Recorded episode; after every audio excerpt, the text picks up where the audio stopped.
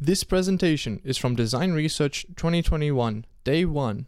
So, on that note, um, I would like to kick off this year's Design Research Conference. Um, we're very, very happy to have with us today Indy Young joining us from the US. Indy is a long time um, advocate for design research, a long time practitioner in this area.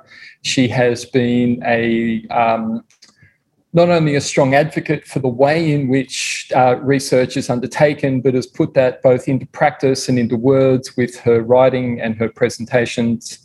Um, as a founder of Adaptive Path, uh, she will be well known to this audience um, and also for her book, Mental Models, um, and subsequent writings. Indy, thank you so much for joining us and thank you so much for getting us started this year. Welcome. Thank you so much, Steve.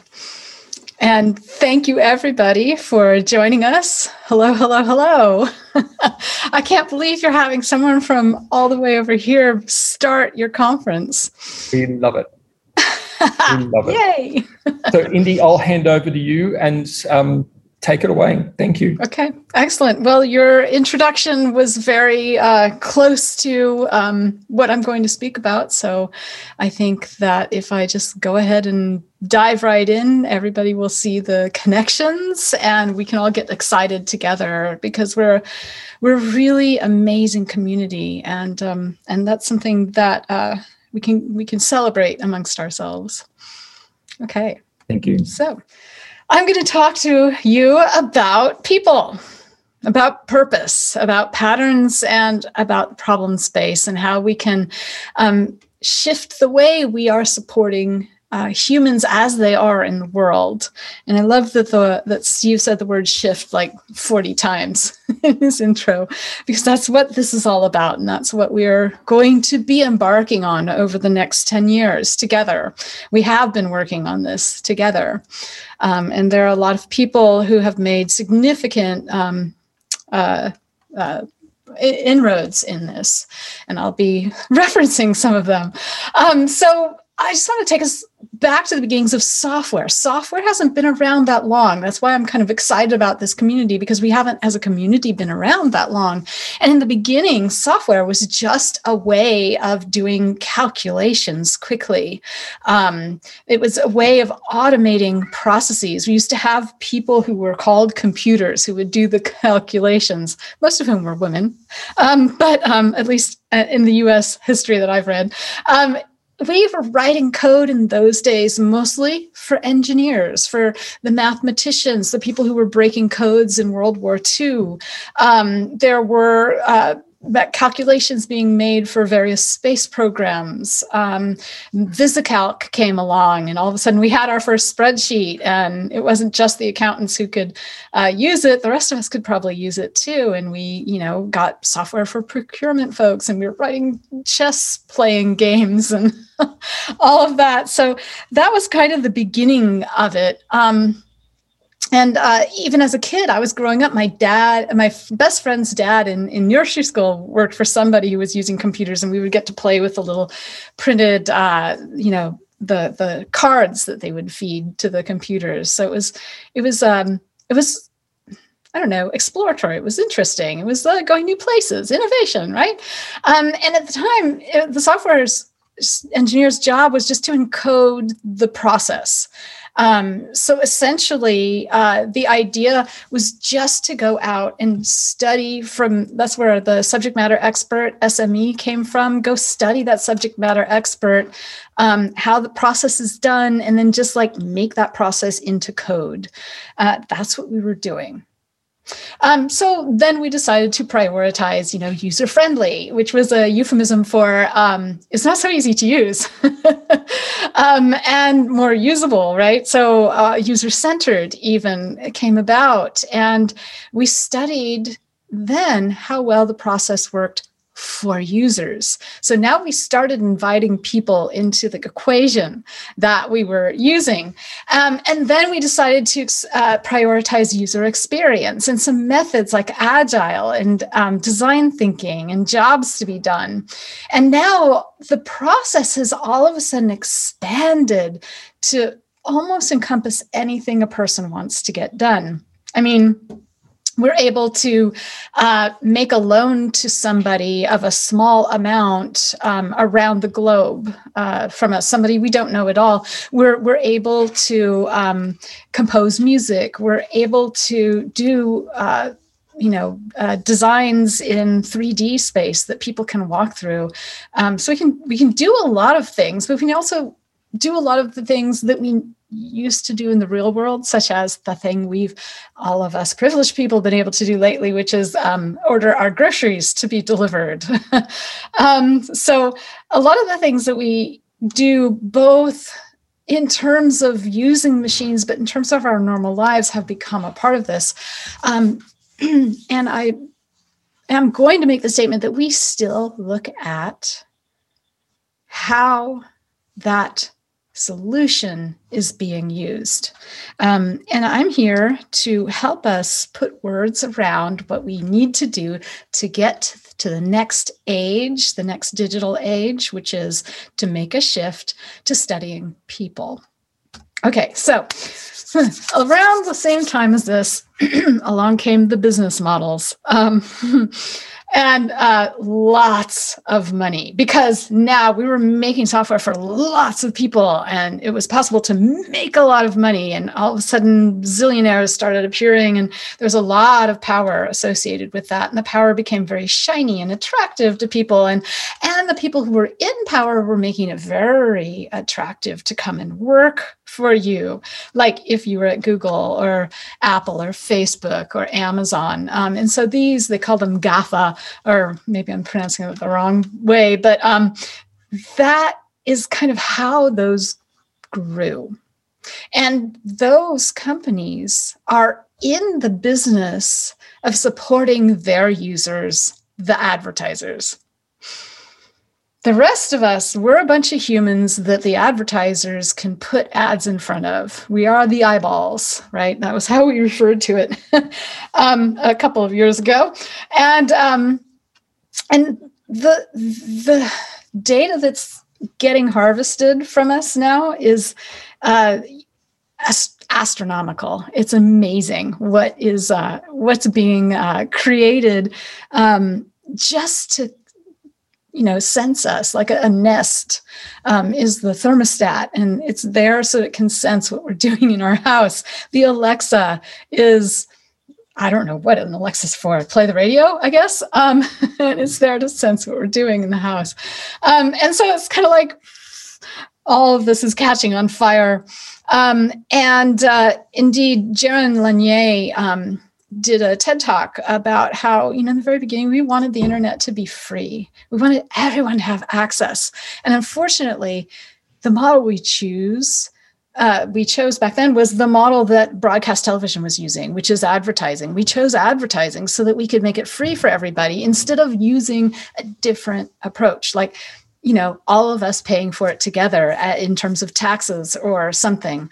Um, and unfortunately, now the advertisers are disintermediating every single thing that we're doing on any one of those platforms.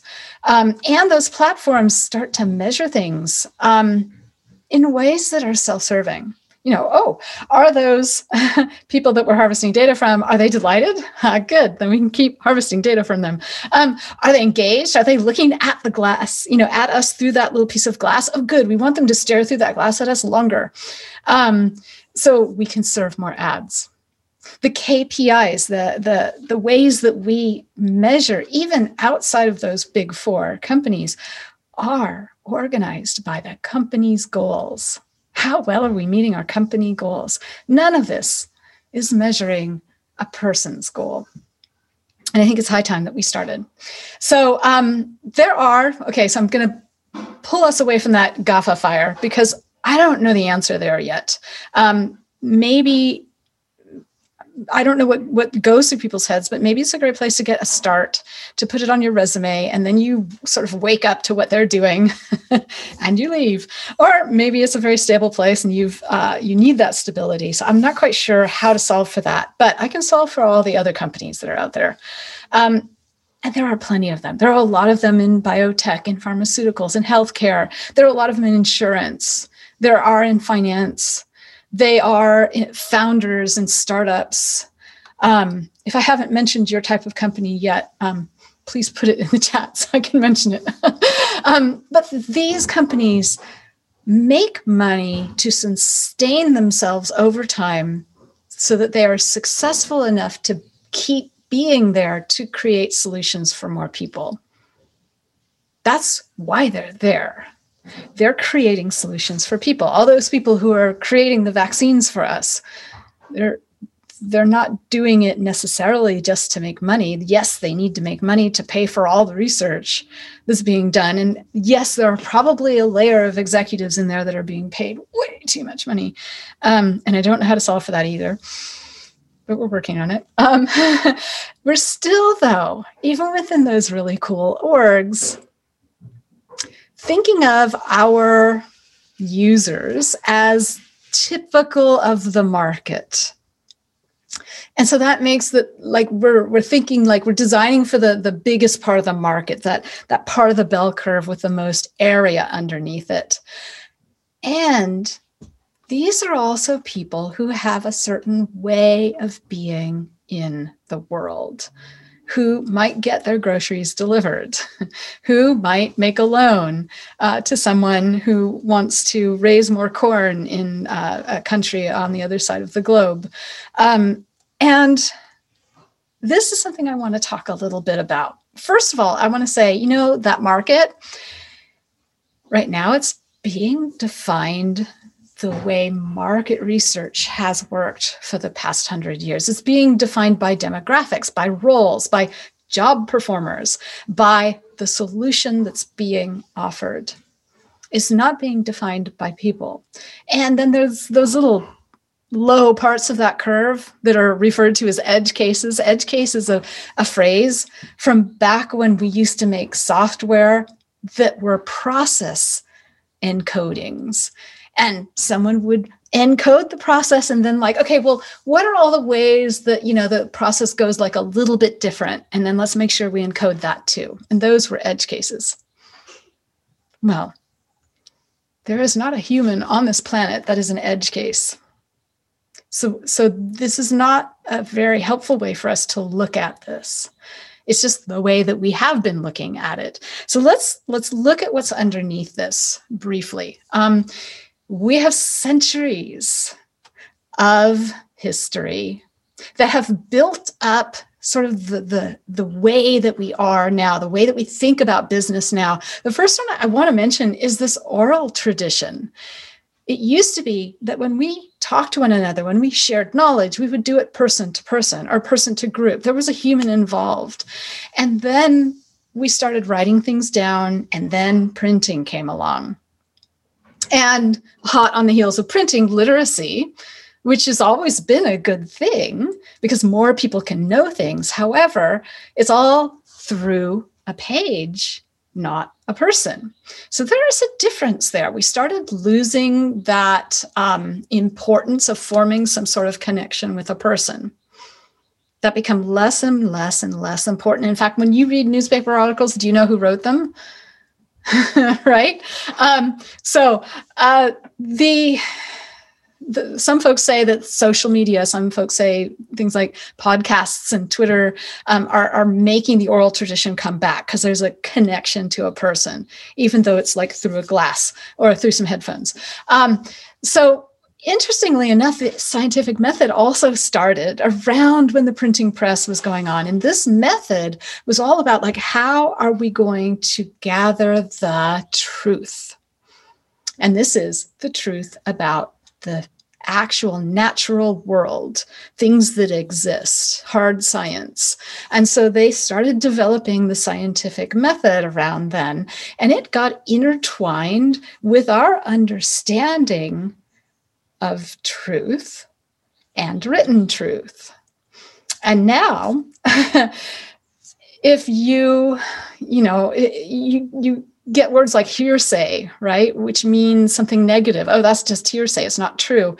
Um, you get things like newspaper articles that say, "Oh, look, they they did this um, research and these were the results and they were really surprising and so i'm going to spend the rest of my article guessing what they mean and that is what we accept i've seen ted talks where a researcher talks about the way he did research um, which was wow it was not framed correctly. Um, I do. I talk about that in some of my other talks, so I'm not going to do it in this one. Um, but just say there's a lot of it out there, and beginning to recognize it, beginning to recognize how it all sort of curled up together, and then curled up with capitalism and the always, always ongoing colonialism. um, and that's kind of how we find ourselves today. There are more systems today than just what I've mentioned so far. Um, no one system is in itself inherently good. I mean, even a democracy can make really bad decisions. We've seen that. Um, in that middle column there with the paternalism and racism or, or, rather colorism and, and feminism and castes and you know the way the academia speaks about things which is a totally different language than the way the journalism thinks uh, people uh, talk about things um, it's just like there's a lot of conflict between these things and what we as humans try to do is see patterns and connect and so what we're doing is we're trying to connect truth with written word. And it's very interesting because we end up with this in our businesses. We end up with this in our operations. We end up with this um, in the ideas of how there's people at the top that make all the money and then the people at the bottom do all the work. Um, so it's interesting. Um, and there we go. Now my slides are clicking again. Um, so the problem is, is that we like I said, we're still solving for the typical user using one way of being in the world. It is that way that we understand from having grown up in these systems. Our parents grew up in these systems. Our grand- grandparents grew up in these systems. Their great grandparents grew up in some versions of these systems. Um, it's called systemic, right? Um, and so we we are privileged to be people who get to make decisions about building things, about making solutions. And we are swimming in this. And some of the time we don't recognize it. All we, uh, all I'm going to talk about now is how to recognize it and what to do about it. so we're fish. We're all these little fishes swimming around in this system. And even though there's like one fish that's a white male, we don't like go blame the white male fish, right? Um, even though there's one fish that um, it's like launching slurs at people. Um, yeah, we okay, we'll blame that fish. but we're all swimming in it together. And if this is our little community, what we are about to do is help recognize that we're swimming in water. Help each other recognize that we're swimming in water. It's not, we didn't make the water, we're swimming in it. Okay. So that's what we're helping each other recognize. That's how we're supporting each other. And we're also helping each other see outside of that bowl and see other ways of being in the world and bring that to the rest of our organization. That's the hard part, actually. That's the tricky part. Um, but I think we can do it. Uh, so, yes, here we are in the fishbowl looking out and seeing millions of people being ignored, feeling unwelcome, actually being harmed by some of the solutions we are making. It's not easy to think of. um, there's a lot of frustration out there, kind of mild harm. Um, you know, maybe my thinking style was not thought of, and so I have to think of a workaround to use this tool to get done the thing that I want to get done. Um, or actual harm. Like I'm not even trying to look and see if what I have done is going to have an unintentional outcome for someone or or completely ignore them, um, tell them that they're not welcome here, or even call them hard to reach. We get phrases like that, like that phrase underserved. Have you heard that? Do you do you hear that in your organization? Um, interestingly enough, that word comes from our system the system point of view says, oh, there's some people outside the system that are underserved by us. And Arlan Hamilton, who is a uh, founder of the Backstage Capital venture firm, um, she uses the word underestimated instead of underserved. And I really love that word, underestimated, because that gives the human back their dignity that gives the human back their self respect. It's a positive way of speaking about it. Um, and it also is starting to recognize that there's water and there are other things outside of water. Okay, so here's a little example of mild harm. We run across this stuff ourselves, even as the privileged, every day. So this is just an ad for some company that sells wine and brings it to your door, I think. Um, and they're all like, "What's your favorite chocolate? How do you take your tea? What's your favorite juice? What's your go-to cocktail?" Um, and like, if you don't consume any of those or many of those, you'll be like, "Okay, well, that's not for me." No matter what they're selling, right?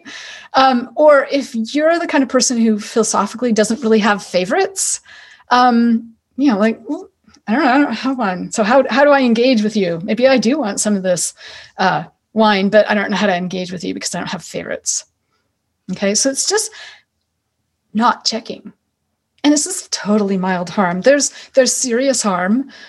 This is where we're getting more and more in our cars these um, smooth touch screens, and research is showing that drivers have to take their eyes off the road longer to be able to find the control that they're after and adjust it and see the feedback because we're using it like we would use a phone.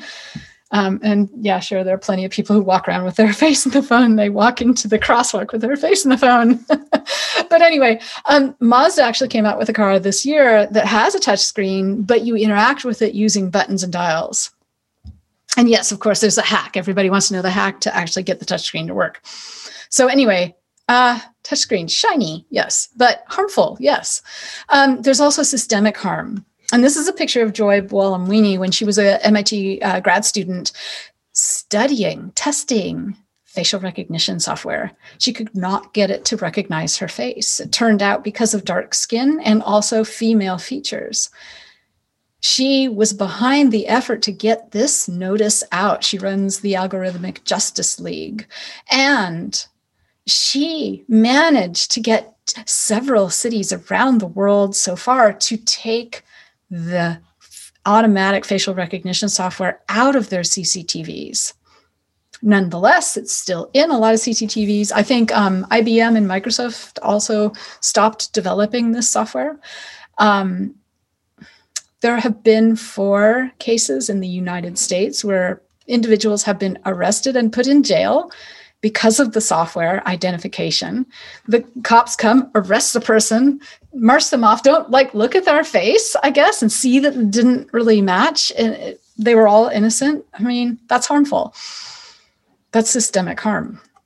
So, um, humans are fully human. We have a lot of different ways of being in the world. Um, as a little decoration on this slide, I put a lot of brains, minds, and hearts for feelings, but you know, it's a body part too. Um, I was going to put eyeballs, but the eyeballs looked kind of funny.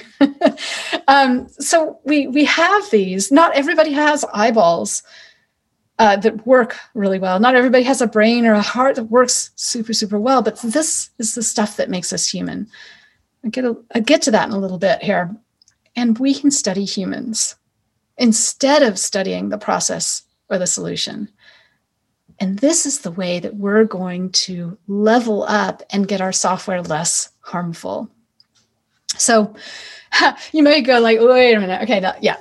Humans are myriad. We are complicated. We change our minds all the time. We even change our guiding principles when the mood suits. You know, how do you study humans? You can't. I mean, you can, yes, but that's called psychology, right?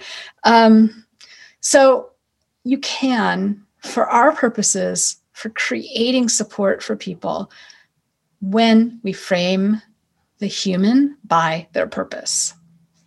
I have been doing studies like this for a couple of decades now, framing by their purpose.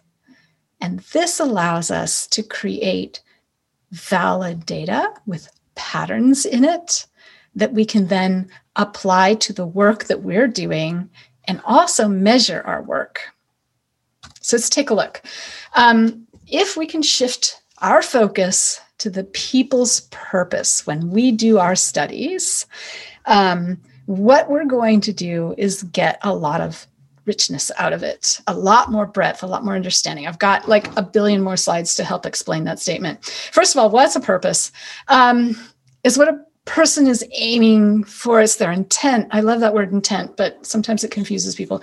Maybe you could call it an objective or what they want to accomplish or achieve but maybe they're just starting to plan it or maybe they're daydreaming about it or maybe they're procrastinating and putting it off or just making progress on it. And maybe it's something that will never end.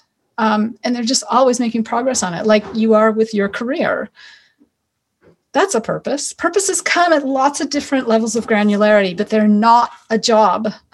they're not a need either. Need and job are business focused, solution focused questions about a person's purpose.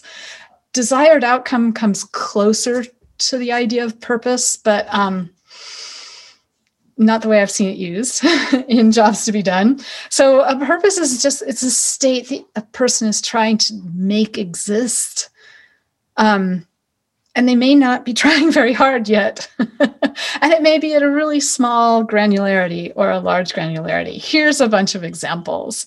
So X, I have an X and X broke, and I need to be doing Y. So I need to either like fix or work around or replace X. So let's say that X is my refrigerator and Y is a dinner party because, like, maybe it's a few months from now and cross your fingers the pandemic is over and everybody's got the vaccine. Yeah, a few months. I'm deluding myself. Okay. So, anyway, dinner party. um, so, my refrigerator broke. What am I going to do? Well, you know, the first thing I'm going to do is probably call my neighbor and see if they have any room in their um, fridge so that I can put my stuff in there and have the dinner party and then uh, go get a fridge after the dinner party or something. Or maybe I'll just cook it all up right now and it'll be a, a, a you know, pre-created dinner party. um, but it could X could also be your phone. Maybe my phone broke and maybe why is I have to pick up the kids uh, and they're back in school now. Uh, and, uh, you know, there's something weird about the end of the day schedule. So I'm not sure what time or where I'm supposed to pick them up. And so we were just going to communicate by phone. So what am I going to do? Yeah, maybe I could run to the store and pick up a phone if you're that kind of thinking style. Um, or you could maybe uh, go to your neighbor again, borrow their phone, ask somebody else to set up some sort of a signal, right? There's a lot of different ways that you can accomplish that that kind of purpose. The second one, my pet isn't eating and I'll do anything to get them to eat. Um, one of the ways of doing that is to think, oh yeah, they love that evaporated milk when I was using that last Christmas. And so I think I still have a can of that down in the basement. I'm gonna run down there and get it and, and give it to the pet right? See if they'll eat it. Or maybe I'll go to the pet store. Okay. Um, this third one, I'm, I'm unhappy with how I'm perceived. So I resolve to change. That's a purpose. That's a really big purpose. That purpose is going to take a while. Um, I'm using a new API and it isn't behaving how I expected. So I need to figure it out, um, figure out what's wrong or something. That's a purpose. Um, I'm building my startup and i need to balance like actually creating the solution and investigating and uh, you know doing some research around that solution um, with creating a culture of people that are working with me with finding an investor so that we can all get this work done and not starve to death. Um, or this next one make a reservation for a flight so that i can arrive in time for x. All, all of these are studies that i've done except for the one about the pet. um, that one last uh, the the reservation so I can get home in time for X was a there was a woman who was going to a conference, a psychology conference, and she wanted to get home in time for her daughter's first piano recital. I think that's what they call them. anyway, um, and there was a delay, and so all sorts of things happened. Um, anyway, uh, the um, last one, get a good seat for the flight. That is sometimes a part of making the reservation, and it also sometimes comes back again later. What does good mean? Hmm. Here's a little peek at the data. I'm going to show you more of this later. This is get a good seat for the flight. This is a mental model diagram. You can see three groups here. The first group is figure out whether that seat is good. Um, worry that I won't get the seat I want. Uh, the next great big group uh, choose a seat that allows me to do what I need to do. And in there, we have people who, um, you know, want an aisle seat because I have to get up and down a couple times because I get a backache if I sit too long, or I want an aisle seat because I go to the bathroom a lot and I don't want to climb over everybody, um, or I want a window seat because I want to lean up against uh, the side of the plane and sleep better that way. Um, or I want the aisle seat because I'm claustrophobic, um, or I want a seat with room for my laptop or my baby, or you know all these different things. So there's a lot of things that people want out of a seat, and we collect them, and we find the patterns. So let me get into that a little bit in in a couple more slides. Um, but what we do when we collect this data is we ask, what went through your mind the last time you were pursuing this purpose and the time before that.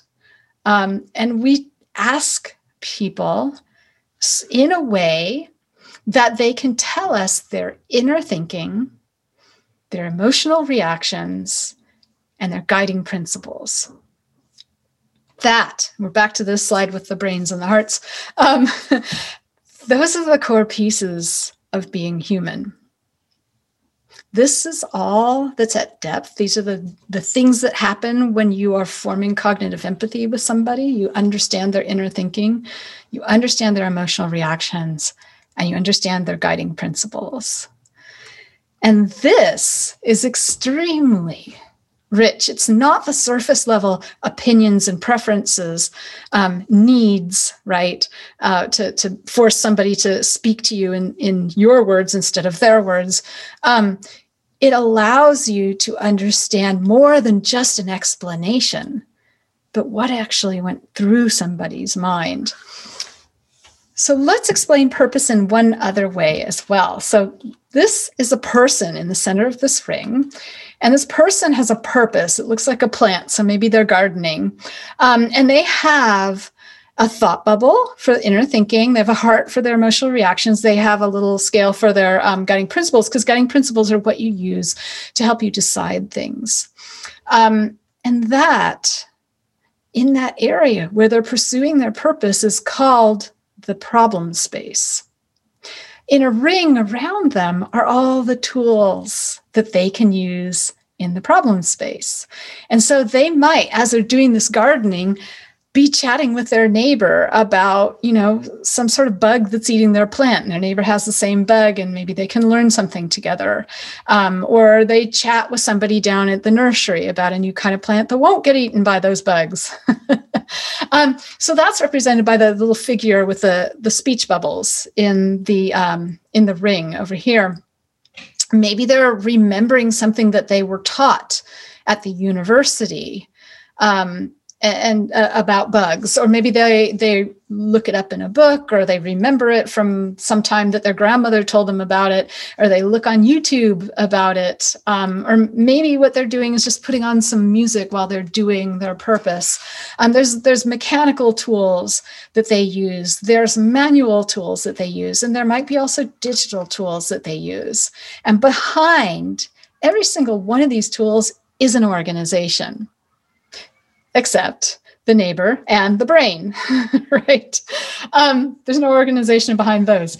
But each organization is intent on supporting that person in the way that they know how. So the the organization that's the university was intent on trying to teach this person about growing things and about pests that eat the things that you're trying to grow.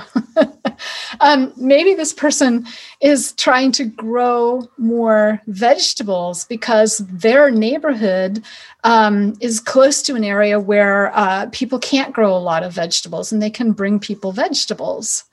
um, when they need them, fresh vegetables.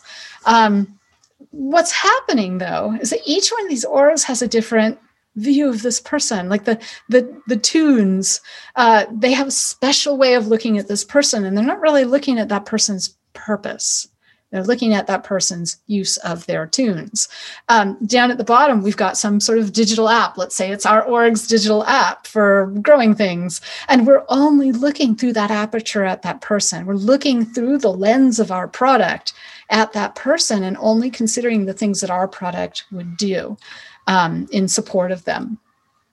So, um, one of the things that's sad to think is that there are still some companies out there that put themselves at the middle and they put like all the demographics around them uh, from the market. Uh, and they're all like, oh, yeah, okay, so those are the people around me. And yeah, they're age seven, 50 to 75 and they love Hermes scarves and stuff. So, uh huh, we can have a little laugh about that. I think we understand this.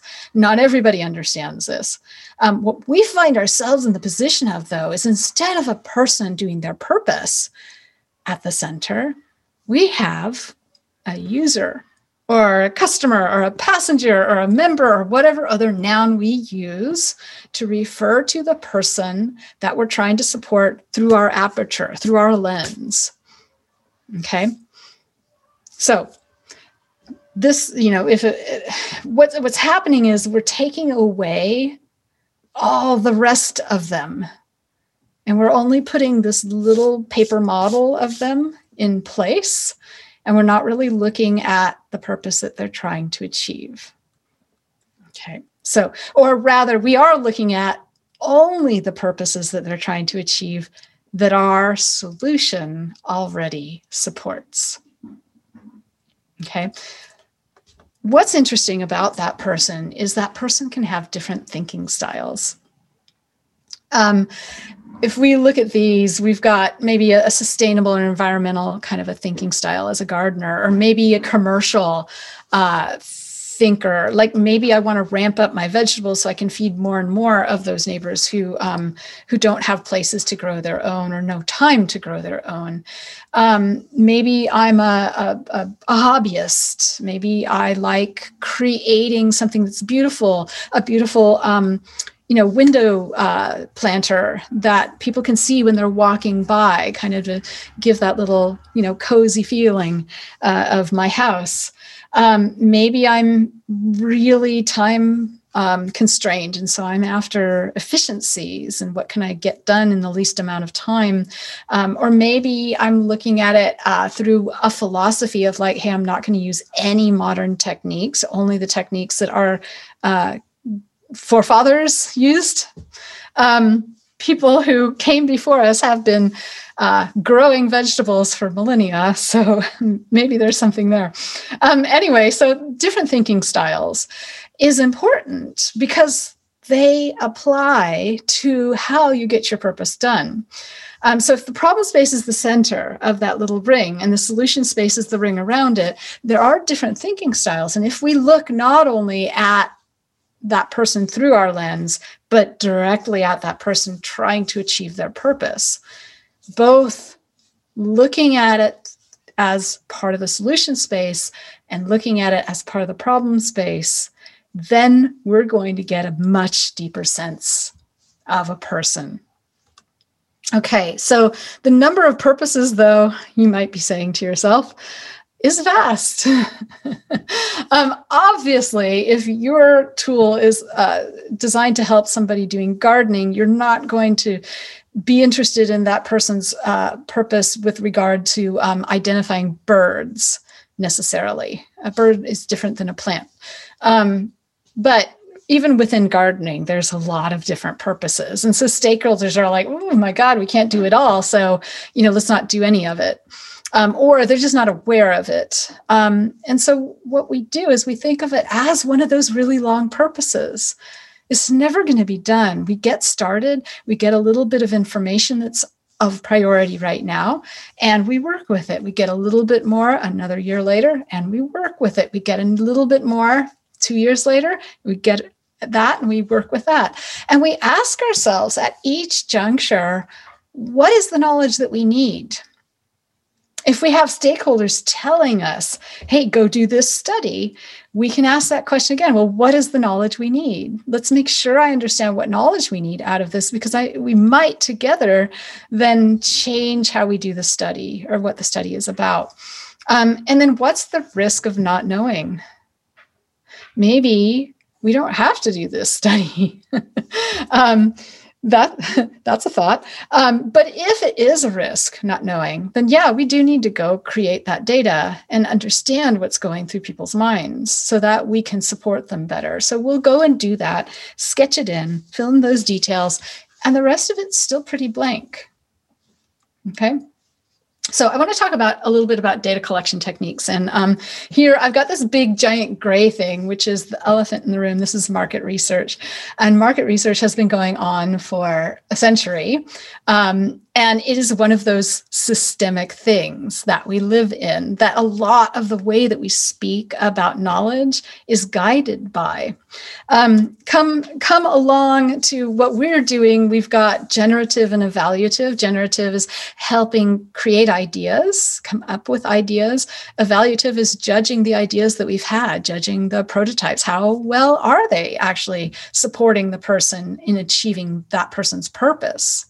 Um, and there's also another one called opportunity research. It's um, it's trying not to think of ideas yet, but get the lay of the land and understand um, kind of what's out there. What are the possibilities? Where can we go? Um, all of these can be framed by a person's purpose you can frame your studies, your evaluative studies, your usability studies by a person's purpose. And I'll show you at the very end of this how to do that. Um, but what's coming out the other end of it you're going to laugh because I don't know market research, and the only thing I can think of to put as coming out the other end of market research is targeting, um, which in and of itself is a kind of violent word. um, but we're we're getting out of our opportunity research, um, which is also I, did, I didn't mention it, but it's um, akin to futures research in the ethics arena.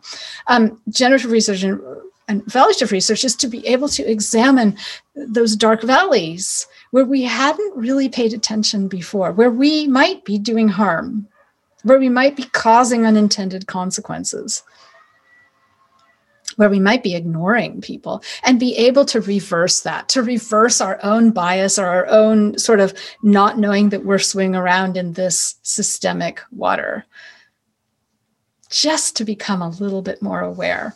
Again, it's going to last for uh, our entire career to accomplish this. Um, here is a diagram I've been working on for several years uh, with all of you. Um, and uh, so feel free to give me comments. Um, I think that this deck is going to be available to you. I don't know when, um, but it should be available to you. But this particular diagram is on my Twitter feed, so you can go look at it if you want. Um, but it just has the opportunity research, the generative research, the evaluative research, little definitions, the idea that we start with a person's purpose. Um, and all those little gold bars are our data collection techniques and kind of like what purpose they serve and, and where they sort of span, where they sit between qualitative and quantitative, um, and even where whoops, wrong way. Even where they sit within like user research versus uh, UX, uh, I mean UX research versus usability research or versus big data. Um, and what's uh, interesting is people tell me that they print this out and they take it with their team. They're like, oh yeah, we do this, this, and that, and this would be really helpful to us, but we've not been able to do this. Why? Well, that's an interesting question. Or they take it to their um, stakeholders and say, well, you keep asking us for surveys, but we think that this other thing here and here, these are going to get us that knowledge in a deeper way. So let's try some. Um, it's been helpful to people. Um, and what comes out of the end of this? what comes out of it, I've got two parts here solution space and problem space. Um, and what what comes out of it helps you spin those cycles that you're in let me actually show you a bigger version of that diagram so that we can examine it in the solution space is where we have our you know agile process or our continuous dual track process or whatever we're we're spinning around trying to come up with ideas and prototype them and put them into the product backlog or whatever or make a scenario for them or whatever um, and then sticking them into product development. I did not draw this. This is, you know, some process that we all are ending up using. And this is where we refer to somebody as a user or a passenger or a member or whatever other noun we use to connotate that they have a relationship with us or a potential relationship with us. Okay, we're looking at them through the lens of the solution. Um, usually, our research here is constrained. We have to hurry because it's got to fit within those spinning cycles. Over in the problem space, this is where we're looking at people. This is where we're doing opportunity research. This is where we're trying to get the lay of the land, where the land is the people. How are they thinking their way through to this purpose? How are they accomplishing it? Um, we come at it not through the lens of the solution, but just through the lens of the purpose. And out of it comes an opportunity map, which is a mental model diagram with some stuff underneath, which I'll show you in a bit, and thinking styles, which I'll also show you in a bit. Um, and this happens once a year, mm, once every two years. This is the thing where we're sketching in a little bit more depth, a little bit more detail, a little bit more detail as we go. And this is finally going to allow us to have that slice in the middle, the strategy slice, become set in realistic data. So it's not just the CEO's idea of what we want to do next in our strategy, it's actually coming from data. So, yes, we make time for this. It does not fit within the spinning cycles. And I just want to call your attention to that verb make because make is one of the uh, words that's dear to our hearts. And you know what that verb means. um, Okay, so that's all about people and purpose and the problem space. So, what about patterns? I promised in the title of this talk that I would talk about that. Um, and so, f- to get patterns, first of all, you have to frame your study. You have to frame your study so that patterns have a chance to emerge.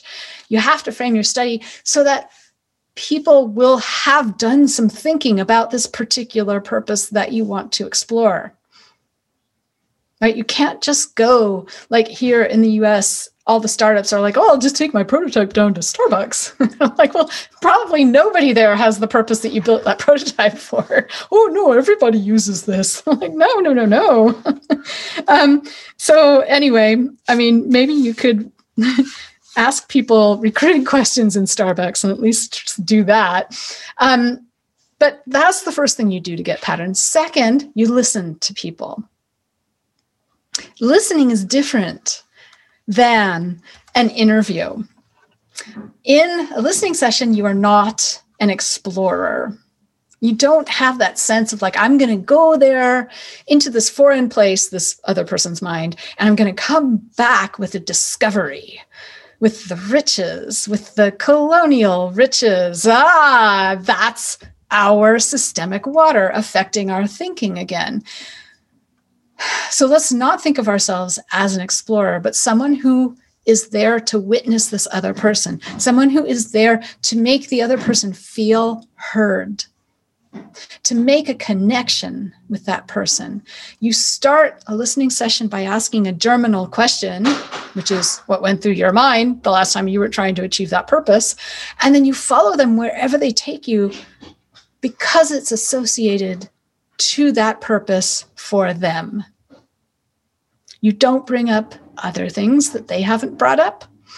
You don't even bring up vocabulary that they haven't brought up. In fact, I, I have a fun game where we just speak in terms of what the other person has said. That's the only words you can use. So the idea is to pay rapt attention. That's where your cognition is, so that you can build trust, so that they feel safe to talk to you to talk to you at depth. And you can sense where there are areas that might be more depth and and and allow them to go there or encourage them to go there. And form a connection a human connection that connection that we had back with the orality. Um, so for research i have always done this audio only because there's a super amazing intimate connection that you can form that way. I talk about that in other venues. We don't have time today. um, but I also wanted to mention uh, for one second that listening is not something you do all the time. It is like a very heavy hat, and you consciously put it on, you listen, and when it gets too heavy, you can't listen anymore. You find your mind doing other cognition than those four things that I listed. Um, and you know you're done. You take the hat back off again. You give yourself a break. Because if you were training like with weights, you would never just like lift the weights until you die. that's not how you get better. You put it on for a little bit and then you take it off.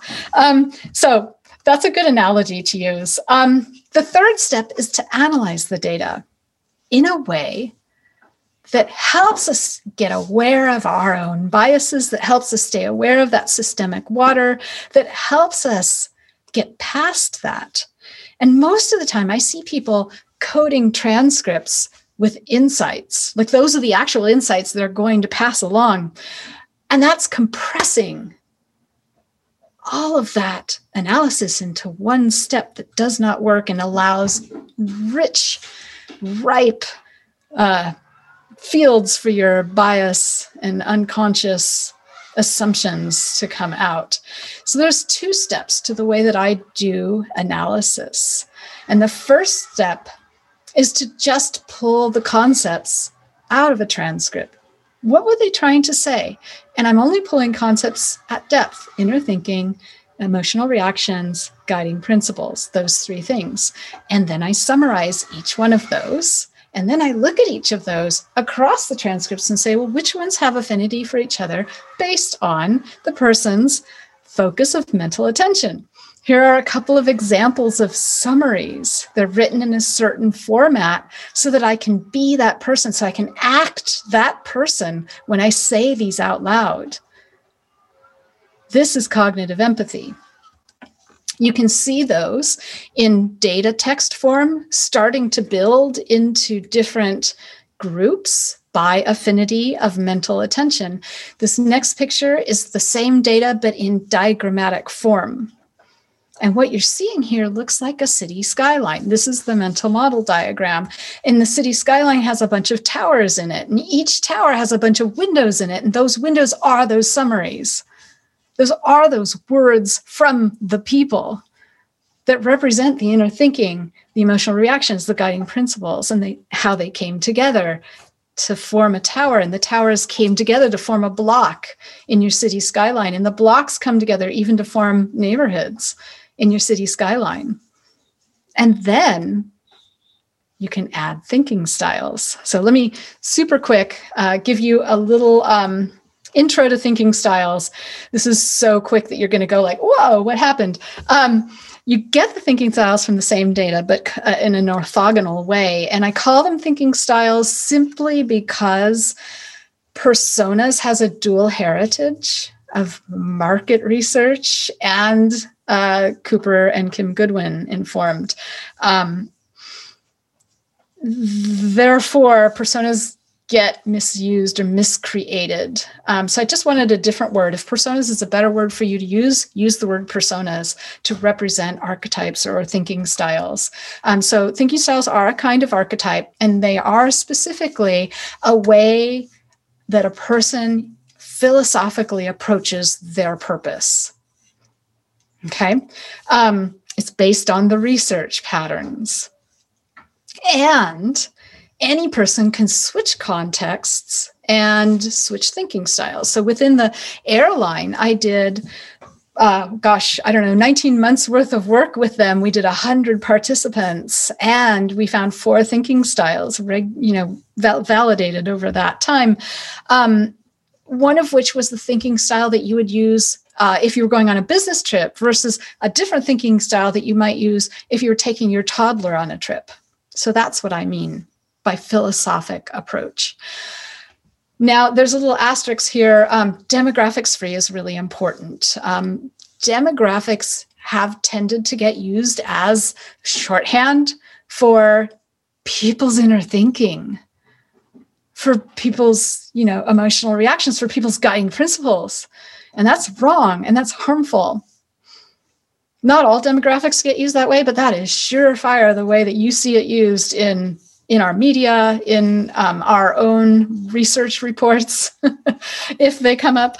Um, so, what I do is I try to avoid demographics entirely unless inner thinking is caused by discrimination or emotional reactions is caused by discrimination or one of the other ones like physiology or culture or environment okay so it does play a part here's an example of some thinking styles there's three of them here the purpose was trying to lose weight we have three different thinking styles the resigned the sidetracked and the inconsistent and we have three different solutions, sets of solutions. These were made by a company named Healthwise uh, for a client of theirs who was trying to come up with different ways that were tailor made for different thinking styles. This is where we're headed. Okay, so below that diagram, then you get to map what you do in support of people to those towers. But not only that, also, you get to measure whether you're supporting one thinking style better than another thinking style within certain towers or within certain blocks or neighborhoods. This particular diagram is downloadable from my website. And what happened here was we had two thinking styles, of which the client was only supporting one. So that's interesting. Does that mean, do we need to hurry and go support the other one? Or does that mean well, yeah, that's where we should be focused right now until we get really successful, and then we can work on the other one. Or no, we'll never work on the other one. It's just not what we want to do as a business. Um, so it's it's being really intentional. Okay. So in 10 years, what I would love to see is that our algorithms can recognize the behavior of someone interacting with them and say, oh, hey, you know what? I think you are this kind of a thinking style. We already researched it. We already have, you know, a solution like for the resigned uh, weight loss um, thinking style. We have a solution for it. We're going to like ask if you want to go into that solution. Um, otherwise we're going to say no you're just getting the generic experience which we're not admitting right now. Um, anyway last slide basically. Um, there are lots of different ways to do metrics also using uh, mental model diagrams and thinking styles. Um, and the one that I'm just going to talk about is the third one there th- strength of support by thinking style. I think that's extremely important. I also want to show you this diagram. This was done, um, not this particular diagram, and this one is in Spanish. Um, but what a really large multinational company did was they had an intern, um, they, they started creating their usability tests based on towers. So they were framing it by the purpose in the tower and then sending back to the product owner happy faces or, or, sad faces based on the results. And the product owners loved it. They're like, oh my God, I want to get happy face. Um, so, how do I make this happen? So, that's what I'm talking about. We want to study people's purpose so that we can make different solutions for different thinking styles. And then we can measure how well we're supporting those people achieving that purpose. We get to build awareness, we get to build intentionality. It's going to be a part of what we do for each other and for others and within our organizations as friends, as help. Um, we get to model it for others.